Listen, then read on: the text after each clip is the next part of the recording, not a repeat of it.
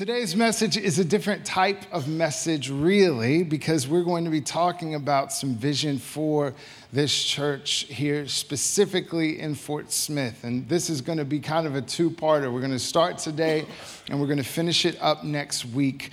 Like I said, we have so much to celebrate. The church has been growing, and you need to know that, that God is building a home here and He is bringing people in. They're hearing the gospel, they're getting saved, they're getting baptized, they're getting plugged in. He's strengthening his church, he's growing his church across the state of Arkansas. New Life Church across the state is continuing to grow. And after the pandemic, it was like, what are we going to do? No one comes to church, da da da da. And you can look at all the numbers and figures and get down, but we continue to have faith that the Lord, if we were just faithful, to teach and preach his word and to love and care for his people, that the church would grow, and it has grown. We're thankful for that. This church in Fort Smith is growing, and you need to know that that is the heart around here is that new people would come in constantly and hear the gospel message and see their lives change. This church was not built to be a club or a hangout. I mean, we're thankful that people come in and we can use this facility for all sorts of things, but this ain't a country club. This is a place for God to move and work in people's hearts and their lives. And there's so many stories right now. We're meeting, the staff and the pastors here, we're meeting with so many people. And there's so many stories about how people's lives are getting changed and how people are going all in with, with everything that we've been talking about about a, a, place that we have these four things that we've been saying a lot lately. And if you know them, say them with me. The first one is follow Jesus. The second one is grow together. The third one, serve one another. The fourth one, live on mission.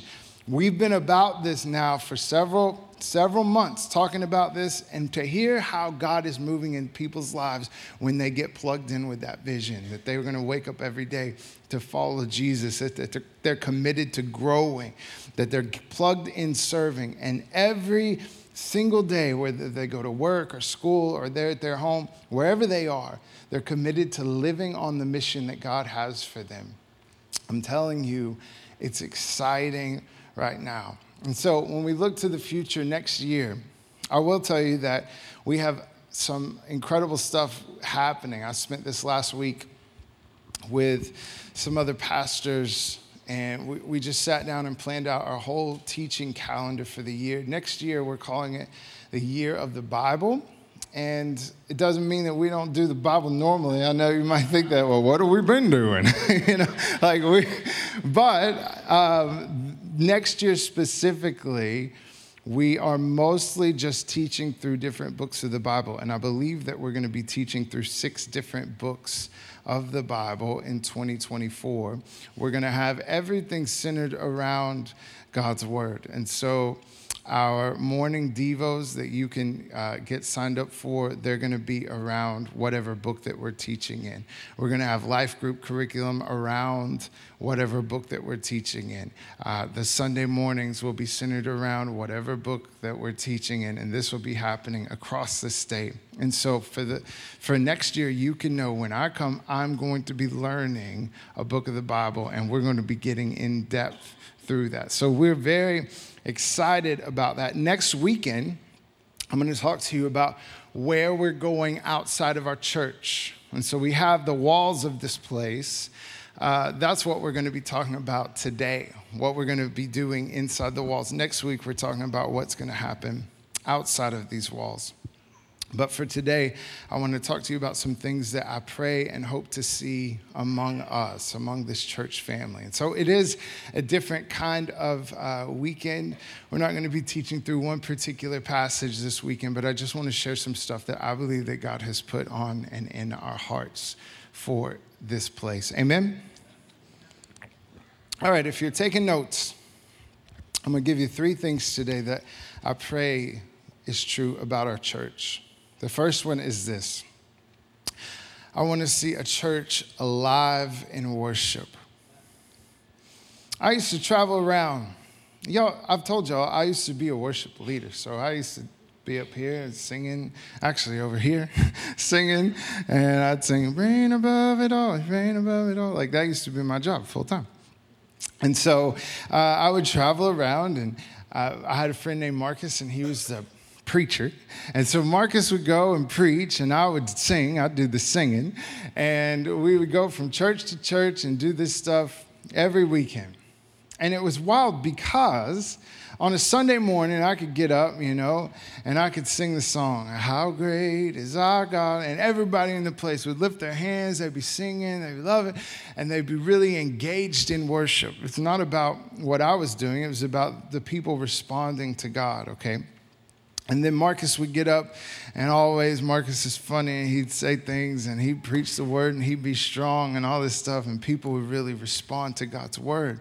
So they were in worship, and they were in the word. We would do that on Sunday morning. This is when I lived in New Mexico.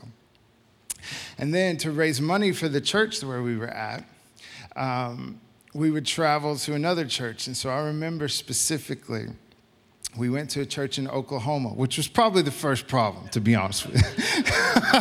no offense, Oklahoma people, I love you. Michael is an Oklahoma man through and through. I love him so much, but they need Jesus. Amen. All right. So we would go to church. I remember this one time. We did the exact same worship songs we did the exact same sermon. And I got off stage and I told Marcus before he got on stage, I said, Good luck, buddy. Because this is terrible. Like nobody's saying, everybody, hands in their pockets, looking at me, staring. Marcus got up, he preached the word, he said all that. Nobody engaged at all. Everybody was ready to go to the Dairy Queen. Like, get out of here. We got to get to Dairy Queen, including me. Like, I was ready to go. I was like, forget this, it's done. I'll tell you, even on the weekend here, we have multiple services, and so you guys, we call the first service, and then uh, the other people, we call them the second service. They're the others to you. You never see them, right? Like so, and so the first service and the second service, leading worship at those two services, you would think we do the same song. So exactly what they did this morning, they're going to do here in just about, depending on when I finish, here in about an hour and a half or so. Uh, they're going to redo the whole thing. The experience can be completely different one service, and I ain't gonna name which service, it don't matter, right? But one service, it could be like revival has hit this place, praise God. You guys need to cut a CD. We're going to tour the world and take the spirit of worship wherever we go, right? And the next service, it's not revival, it's like somebody finds some, we need to revive this service. It's dead. we got to do something in this place. There is such, there can be such a difference between the two things. And people say things like, How was worship today? How was worship today? And I, have heard people say, Well, they did that song I don't like. I'm like, Okay, all right, well, well I don't know. It was okay. I mean, it would be better next week, I hope. Praise God. And, and I think to myself, like, that isn't even the right question. The question that we have to ask ourselves is, How was my worship today? Because my worship should not be dependent on that song I don't like or the people on stage or what's happening in the room. Sometimes, uh, I know you guys wouldn't know anything about this. Sometimes a loud burst of static fills the room. okay? Like, yeah, I know it's, it's really rare, but it happens. All of those things are uh, these outside factors. You know how many of them should affect my worship? None of them. Because my worship is in response to my Savior, my Creator. There will always be a fight over your worship. There always has been, there always will be. What you worship, who you will worship. And in fact, this whole battle between good and evil, between light and dark, between God and Satan. The whole thing, you know where it started? It started as a battle over worship. In the very beginning, before Adam, before Eve, before the fruit and the tree and, all, and the garden, you can see about this. It's written in Isaiah 14. You can read about it in Ezekiel 28. Lucifer Satan, Lucifer, was an angel before the Lord. And he wasn't just an angel, he was the angel that directed worship. He was the worship leader in heaven, skinny jean wearing and all. Like this was the devil, right? And he wasn't just a worship leader, but he himself was an instrument. the Bible talks about when he was created, that he was built in with percussion and pipes and the timbrel, which is like a tambourine type thing. And he was in charge of all the worship and he saw it up close. And after a while, he got to a point where he decided he didn't want to lead the worship and direct worship to God. He wanted the worship to be to himself. In Isaiah 14, it says this You said in your heart, this is talking about Satan. You said in your heart, I will ascend to the heavens. I will raise my throne above the stars of God. I will sit enthroned on the Mount of Assembly, on the utmost heights of Mount Zaphon. I will ascend the tops of the clouds. I will make myself like the Most High. This is the heart of Satan to be worshiped. Even when Jesus was walking the earth.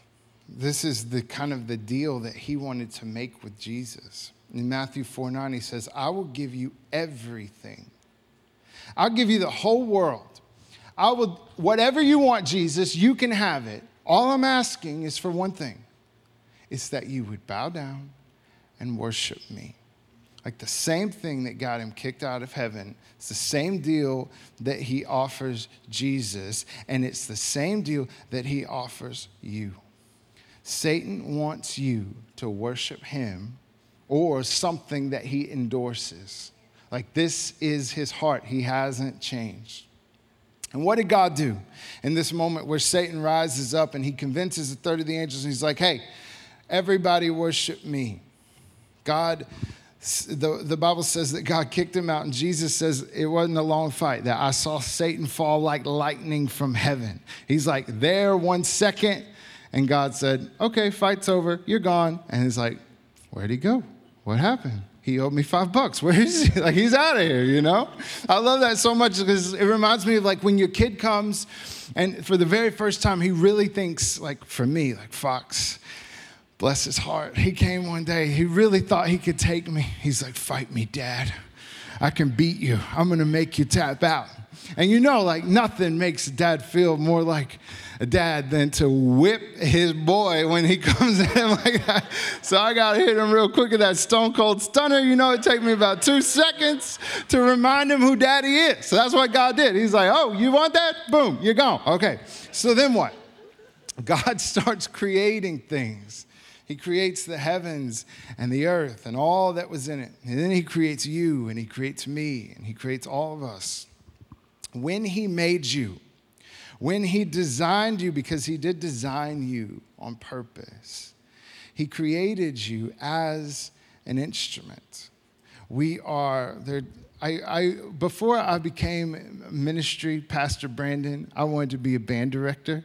I don't know if you guys know this about me. but I used to play saxophone, and I was pretty good at saxophone. I was happy with myself. But anyway, there are two different types of instruments there's wind instruments, and there's percussion instruments. There's melodic instruments that make melodies, and then there's rhythmic instruments that have rhythm. When God created you, He created you as two in one, both of those, all of those together in one. You have air in your lungs, you have vocal cords, you can make melody with your voice. He gave us hands to clap and feet to stomp and all these things. He created and designed you for worship. The Bible says in Psalm 150, let everything that has breath praise the Lord. Let's say that together. One, two, three. Let everything that has breath praise the Lord. This is one of your assignments from heaven. God kicked Satan out, and then what did he do with that job opening? He gave it to you. He said, He's gone. I'm creating these people and they're going to take his job. This is one of the reasons that Satan hates you. Because the very thing he was created to do, God removed him from it and then he made you to do it. And so when you think about praise and worship and all these things, this is something that you are hardwired to do. This is why you respond to music. Have you ever thought about this? Like in all of nature, like you don't hear uh, I have a dog named Callie. My dog Callie is not writing songs in the middle of the night about heart, heartbreak. You know what I mean? Like, this is a, a human thing that is happening. Like, we have this connection to music that is like, why do we have that? What is it about? All these sounds that we put together in a certain way that is powerful to us. It's because God created you to be a musical person, to be a musical being, to respond to music. That's why we have music everywhere we go. We have music in our homes, we have music in our cars, we have music on our phones, we have music while we're at work. There's music playing when we're shopping, when we go to football games. When it's fourth down at a football game and that band starts up and the drums start going, boy, like everybody in the place is in it right now. Unless you're a hog fan, praise God. I know. I'm sorry that was a cheap shot. I'm sorry. I love you. I'm just kidding. I'm just kidding. I, woo pig. Okay, woo pig. Music changes our moods. Music moves us. I was talking to somebody the other day. They were telling me, this is a song I listen to when I want to be sad. And I was, I was thinking to myself, when you want to be sad, does anybody listen to music to make themselves sad? Like that, that may be like uh, too much. What is it? Uh, a, a, first class, first world problem. Like I want to be sad. I'm gonna put. it was Nick. I'm sorry. It was Nick. I was thinking to myself, you need to go eat you a Christmas tree cake, Nikki, and be happy in the Lord. Amen. You were created to worship. You were made to worship. This is an assignment, assignment from God so important you can't outsource it to someone else. And I've heard people say, I'm gonna leave the singing to someone who can sing. And that is not the point of it at all. My, my old preacher used to say, Psalm 100 says, make a joyful noise. It don't matter if it's a good noise or a bad noise, just make a noise. Like when you come into this place, this is what I'm telling you. You can't sit on the bench you can't sit on the bench in worship because things happen when we worship God. There's several things that as we come together as a community of believers, as a family of followers of Jesus, like when we lift up a sound of worship and praise to heaven, spiritual things are happening that you can't even see. It's far more important than just singing a song. Like the song is just, just a, kind of the method that we use to worship. But the worship is more important than the song. The worship is more important than the instruments. It's more important than all the things that are happening on stage. The worship that you are lifting up to heaven is doing something spiritually that you can't see with your eyes, but is absolutely as real as the song that's being played. It's so important. Worship brings unity. There aren't many things in this world that bring unity. But in a church, in a family like this, we have people here from every type of walk, every type of background that you could imagine. We have people here that are very wealthy. We have people here that struggle financially. We have people here from different races and different ethnicities. We have people here that work white collar jobs and blue collar jobs. We have students. We have people that are young and old, men and women all of us come in and it's like this different, a potpourri of things. Like everywhere you look, someone is a little different, right? When we sing together, when we lift up a praise, it's not about us anymore. It's about Jesus. And at the foot of the cross, this is a, this is a, a quote that has stuck with me for a long time. And that, it says this all ground is level at the foot of the cross. That means that no matter what kind of way I came into this room, when I'm focused on the Lord and I lift up a sound of praise and worship to Jesus Christ, I'm outside of who I am and it's all about who He is. And we declare His goodness and we declare His faithfulness to us, to generations of believers. When we do that, nothing about who we are and how different we are matters so much anymore. It brings a unity around who He is. When we worship the Lord in that moment, when all of our praise is lifted, This is why it's so important for you to, when we sing, I'm not going to sit on the bench because listen to this out of Psalm 22 3. But you are holy, enthroned in the praises of Israel. One translation says that he inhabits the praises of his people. That there are a lot of things that happen when we worship and praise the Lord together, when we lift our voice, but none more important than this. It is that God inhabits our praises that we lift up praise and worship to God. And this is his throne that he sits on. This is where he dwells. This is how he is with his people when we lift up songs of worship and praise. If you need to get into God's presence, which you do desperately, whether you know it or not, you do, then we lift up a a song of praise to him. And the Bible says that he is enthroned upon that praise, that he inhabits the praises of his people. What God does is he brings us on this spiritual journey. All of us. We, whether we know it or not, we're on a journey. When you come to this place, you get up in the morning, you get a cup of coffee, you get your kids ready, you take a shower, you get ready. Maybe it's frustrating, maybe it's not. You get in the car, you drive from wherever you are all the way to this place. You find a parking spot, you get out of your car, you walk across the parking lot into the front doors, you get some coffee, you're greeted, you're given a thing, you come and sit down like you're on this journey physically. But when you come into this room, we have a spiritual journey that we're on that God God is taking us on. Psalm 104 says, Enter his gates with thanksgiving and his courts with praise. So we're starting here at the gates. And so we sing a song today like, We praise you, we praise you, and break down every wall and watch the darkness fall. Like we're singing these songs, we're entering his gates. We're thankful that all the things that we face in life, all the problems that we deal with, that God is with us and his strength is enough and he has been faithful to us and he has carried us. And so we give thanks to Jesus and we say, Thank you, Lord, for saving me, for taking care of me, for protecting me. We enter his gates. And then as we continue, we enter his courts with praise. And so we lift up truths and things about God, his nature, and what he's done, and how he's done it, and who he is. We enter his courts. So we're going from here to here. And God gets us into this place where his presence is, and, and he can deal with issues of our heart. And if you sit on the bench, then you miss out on all of this. And this is what you need.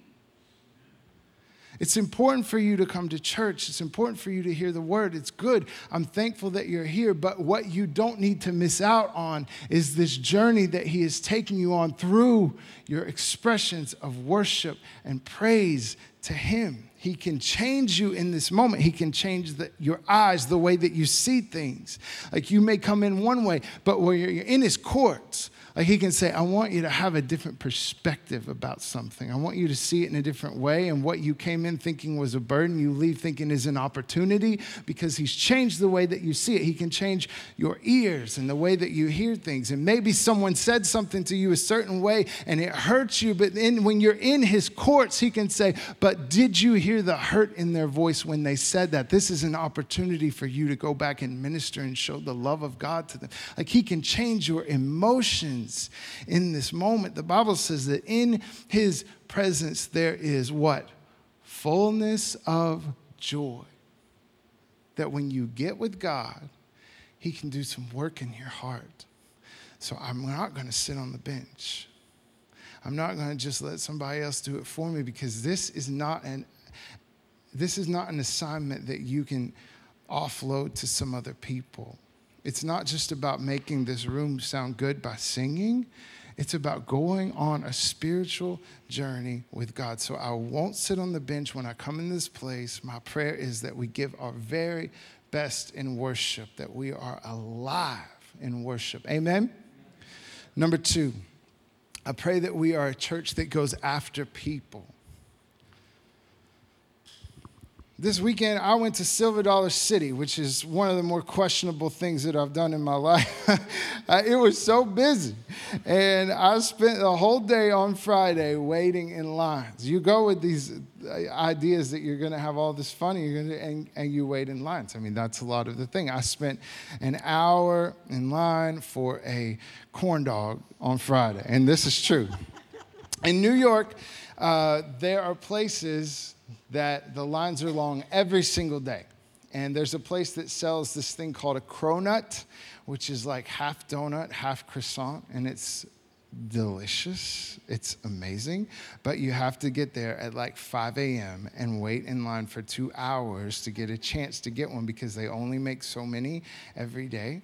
And so I did this. I went in line and I was freezing and it was taking forever. And I was talking to the people around me and the people around me were paid to stand in line for someone else.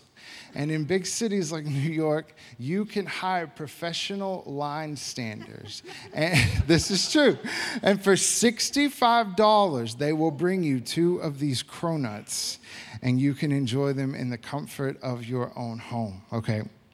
I don't know if it was worth it or not. At the time, I would have said yes because I was really cold. But now that I sit on this side, I say no way.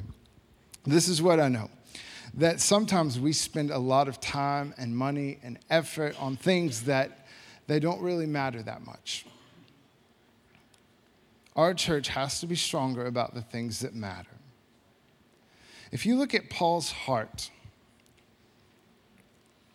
the Apostle Paul wrote about this in Romans chapter 9. He has, you get to hear his heart for the people, for his, his uh, countrymen and people of Israel who are far from God. And this is what he says I speak the truth in Christ. I'm not lying. My conscience confirms it through the Holy Spirit. Listen, verse 2 I have great sorrow and unceasing anguish in my heart. For I could wish that I myself were cursed and cut off from Christ for the sake of my people, those of my own race, the people of Israel.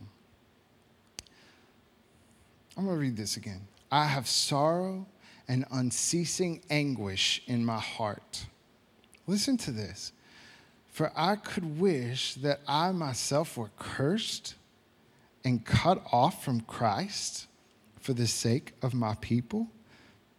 Paul is saying, I'm so messed up about these people that I love that don't know Jesus that I would do anything so that they would know the Lord even if that means being cut off from Christ, which is such a strong take, like my mind can't even comprehend it. It's so convicting. And I think what I wonder is what our church and our city would be like if we had a similar conviction about the people in our lives that we know that don't know the Lord. And it's very convicting for me. Like, I'm not even preaching at you, I'm preaching at me right now. That when we see our friends, our neighbors, our family, our coworker, that we would ask ourselves, what is it that I can do? What can I do to see them come to know Jesus? Like, is there anything in me, Lord, that I can give up? Do I have some selfishness that I'm holding on to that I can give up? Can I step outside of what makes me comfortable? Like, I like to live in my comfort zone. Can I give that up so that someone would know the Lord? What about my insecurities? Like, I'm not feeling very confident talking to them about that, but what if, God, I just put that aside? Would you please do a work in their heart? My reputation, what people think about me? What is it, Lord, that I can give up? So that they could know you. Paul is willing to give up everything for the things that really matter. And I'll tell you what really matters to God people. People matter to God. And there are so many people that are absolutely broken. And when I say broken, you might think, well, he's talking about Hope Campus those people are really broken down there. They don't have a place, they don't have this, they don't have that. And I am talking about them, but I'm also talking about the person that sits next to you at work that they, they look like they have everything together. They look like their lives are figured out, and inside they're totally broken, and you don't even know it. Those people matter. There's so many people that live with I mean, there are a lot of people, obviously, that live in sin, but there are a lot of people that live in this guilt and shame that's tied up in their sin that would keep it, it's that more than anything that keeps people from walking through the doors of a church is they feel like people in this place know me and they know what I've done, and I'm not going to go and subject myself to that. I know people right now that aren't in this place because they think someone knows the worst thing they did, and they won't come to church because of it because they have guilt and shame. And I've had conversations with people where they say, Do you think that God can forgive me again? Because I messed up again. And it's all, could God ever love me again? And here's what I'll tell you when people ask you that question, if you have that conversation with someone about, can the Lord forgive me for this? Can the Lord forgive me for that? I've done a lot of weddings in my life. Between being a music guy, a wedding singer, uh, I've officiated a lot of weddings. I've been a part of big weddings and uh, precious, small, simple weddings. I've seen families get together and pray before the service. It's like the sweetest thing. I've seen families get together and take shots of fireball before the service. Like, this is just it. I've seen families come together and love each other, and encourage and write notes. I've seen families fist fight before service. I've been to all kinds. One thing that I'll tell you is the same at all the weddings. The groom is at the front. He's standing there. He's waiting, and he's been waiting a lot of times all day for this moment. And he's getting nervous. These are, these are guys that have the, all the confidence in the world, way more confidence than I ever had. They'll be standing up here, and then they clam up, they get quiet, they get nervous, and they're waiting for what? That one moment when they see her come through the door and walk down the aisle. And in that moment, I mean, I'm standing here like this, I got my Bible in my hand and I always look over to see what he's going to do because normally he's got tears running down his face or he's about to pass out or something like that, you know. and he has all this, nothing else in the world matters to this man right here except for that woman that's walking down the aisle. And when someone says, Can God love me again? Can he forgive me again? I'll read this out of Isaiah 62. It says this As the bridegroom rejoices over the bride, so shall your God rejoice over you. This is what you have to know that God has been waiting for you to come to Him. Like when you come back to Him, you may have messed up again, you may have sinned, you may have done all. He's waiting, He's looking and he's ready. And whatever it is, like you get to the end of a service and someone says, bow your head, close your eyes, raise your hand if you've done this. He's waiting for that hand to go up. If, he, if we get up here and we say, if you've been struggling with this, if you've been away from God, then pray this with all sincerity. I believe that He leans over and He's like, Come on, pray it. Come to me. Come to me again. Like he's waiting in the same way that a groom waits for his bride. Like he's waiting for you to return to him. You matter. People matter. And I'll tell you what a lot of people are waiting for an invitation. A lot of people are waiting for you to invite them. You might not know it, and they might not know it. But in that moment, the Holy Spirit can work. Don't ever pass that up. Let's be a church that goes after people. The last thing, number three, I want to be a church that hears. And I know I'm out of time here. Sorry, Nikki, I'm on it. I'm on it. God not only sees people, The Bible says that he hears the cries of his people. He listens to their struggles. He hears their pains. In Exodus 3 9, it says, Behold, the cry of the people Israel has come to me. And I've also seen the oppression with which the Egyptians oppressed them.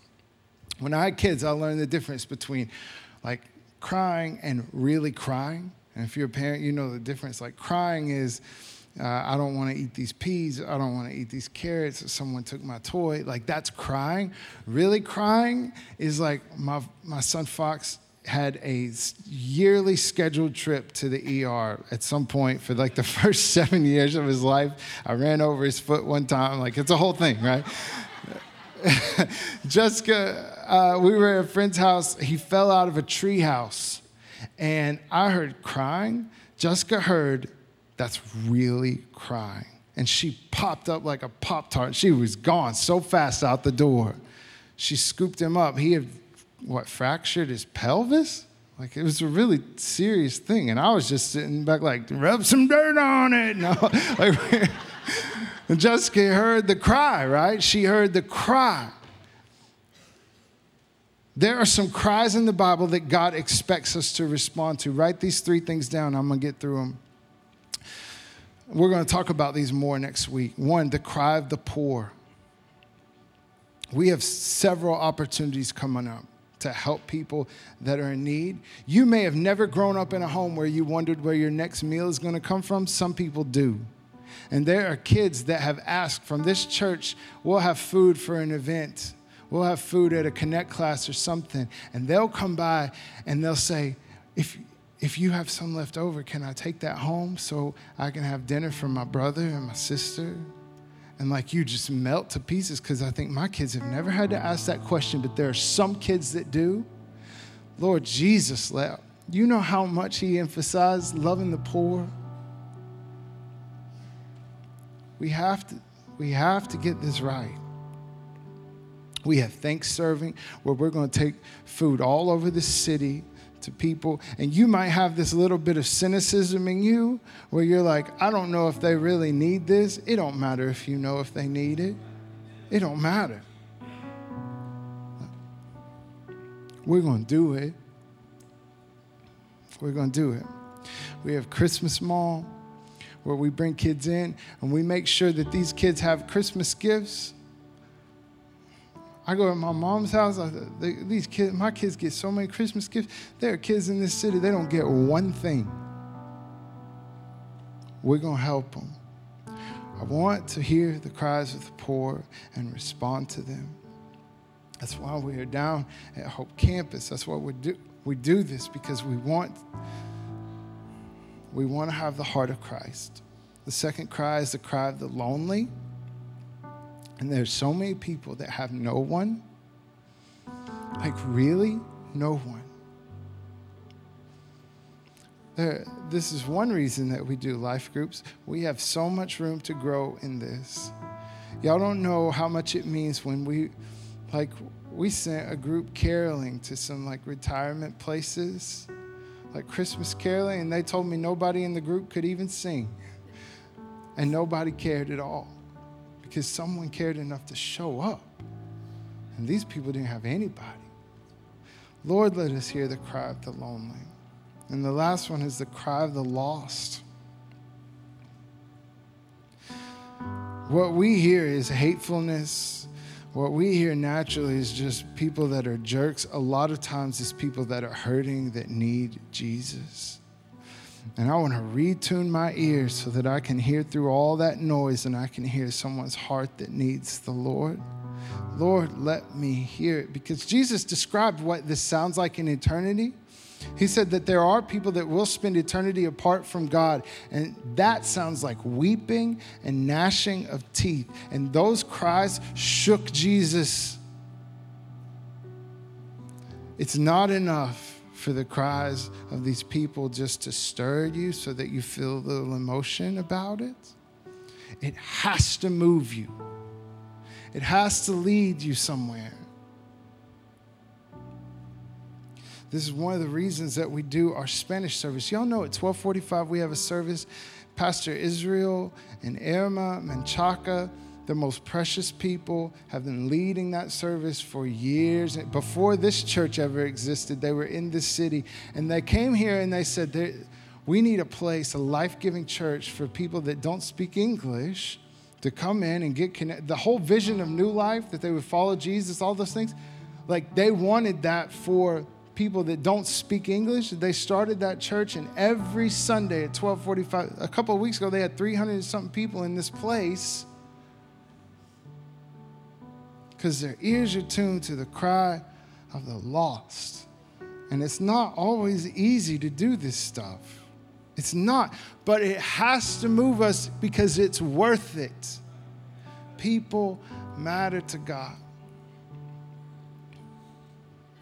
When you're dealing with someone in your life and you say, I know that they're lost, this is what I'm going to ask you to do. We call it checking the doors. Sometimes God will give you a door of opportunity, okay? And for every person that matters to you here, man, they need Jesus. This is what I'm asking you to do. Check the doors with them. That means three things. Sometimes you'll go up to a door and it's closed, it's locked. And like these people are not open to hearing anything about God, they're not open to respect that. We ain't trying to force anything on any person. Respect the door that's closed and pray for them. But we're going to honor that and respect it. Sometimes a door will be cracked a little bit. It ain't wide open, but it's just enough so you can peek around. Explore those cracked doors. Like if a door is open a little bit, like let me get in here and let me say something to you like, how can I pray for you today? I've been praying for you. Is there anything specifically I can pray about? Or you can say something like, let me give you, is it okay if I share with you something that God has done in my life recently? Like, I want to tell you about something that I'm just thankful that God did in me. Explore those doors, see if you can open them up a little wider to a, a bigger conversation about, and eventually bring them. If you see a door that's open, especially in a sensitive moment, sometimes people's doors are wide open to being. Uh, for you to share the gospel or the love of Christ in their life, we walk through every open door but check the door. A lot of times we don't even check the door to see where they're at. When we don't check the door, we miss that opportunity altogether. God may have it wide open, just waiting for you to check it.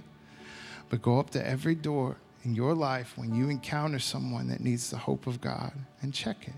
See where they're at. This week, do that with one person.